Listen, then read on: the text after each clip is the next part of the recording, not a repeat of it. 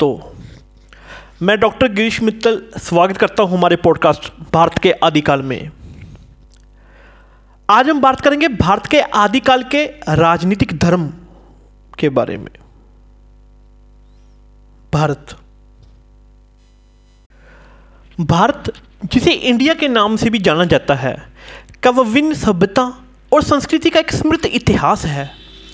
प्राचीन भारत में विकसित राजनीतिक विचारधाराएँ बहुलवादी और समावेशी थे।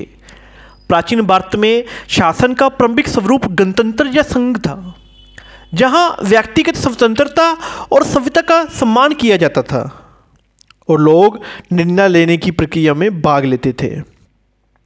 संघ एक लोकतांत्रिक व्यवस्था थी, जहाँ लोगों को अपने नेता चुनने की शक्ति थी। महाजनपद राजनीतिक विचारधारा में अगला महत्वपूर्ण विकास था। वे सोलह राज्य थे जो संघ के पतन के बाद उभरे। महाजनपदों में शासन का एक राजतंत्रिक स्वरूप था और पहला शासक जिसने एक बड़ा साम्राज्य स्थापित किया, वह चंद्रगुप्त मौर्य थे। उसके बाद उसका प्रसिद्ध पोता अशोक आया। अशोक ने बुद्ध धर्म अपनाया। और अहिंसा, करुणा और धार्मिक विभिन्नता में विश्वास किया। उन्होंने समाज पर शासन करने के लिए धम्म या नैतिक सिद्धांतों की अवधारणा पेश की।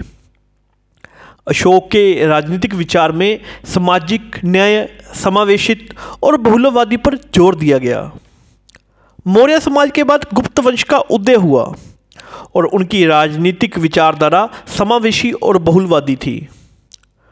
गुप्तों ने धार्मिक सहिष्णुता को बढ़ावा दिया और हिंदू धर्म, बौद्ध धर्म और जैन धर्म सहित सभी विभिन्न धर्मों का संरक्षण किया।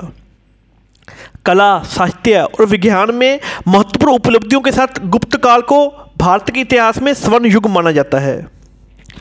इन बहुलवादी विचारधारा के विपरीत हमारे पास छोटे राज्य भी थे, जहाँ शासकों के पास निर्कुश शक्तियाँ थीं। इन राज्यों में चोल, चेर, पांडव, पल्लव और कई अन्य शामिल थे।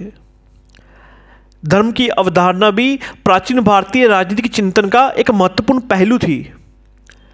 धर्म ने शासन में नैतिकता नैतिकता और न्याय के महत्वपूर्ण पर ज़ोर दिया। यह माना जाता है कि जो शासक धर्म का पालन करेगा, वह करुणा और ज्ञान से शासन करेगा। प्राचीन भारत में राजनीतिक चिंतन में अर्थशास्त्र की अवधारणा का भी महत्वपूर्ण योगदान था।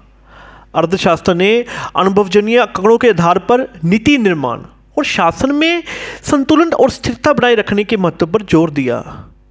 संक्षेप में, प्राचीन भारत में विकसित राजनीतिक विचारधाराएँ बहुलवादी और समावेशी थी। संघ, महाजनपद, मौर्य, गुप्ता और अन्य छोटे राज्यों ने भारत की राजनीति और शासन को प्रभावित किया।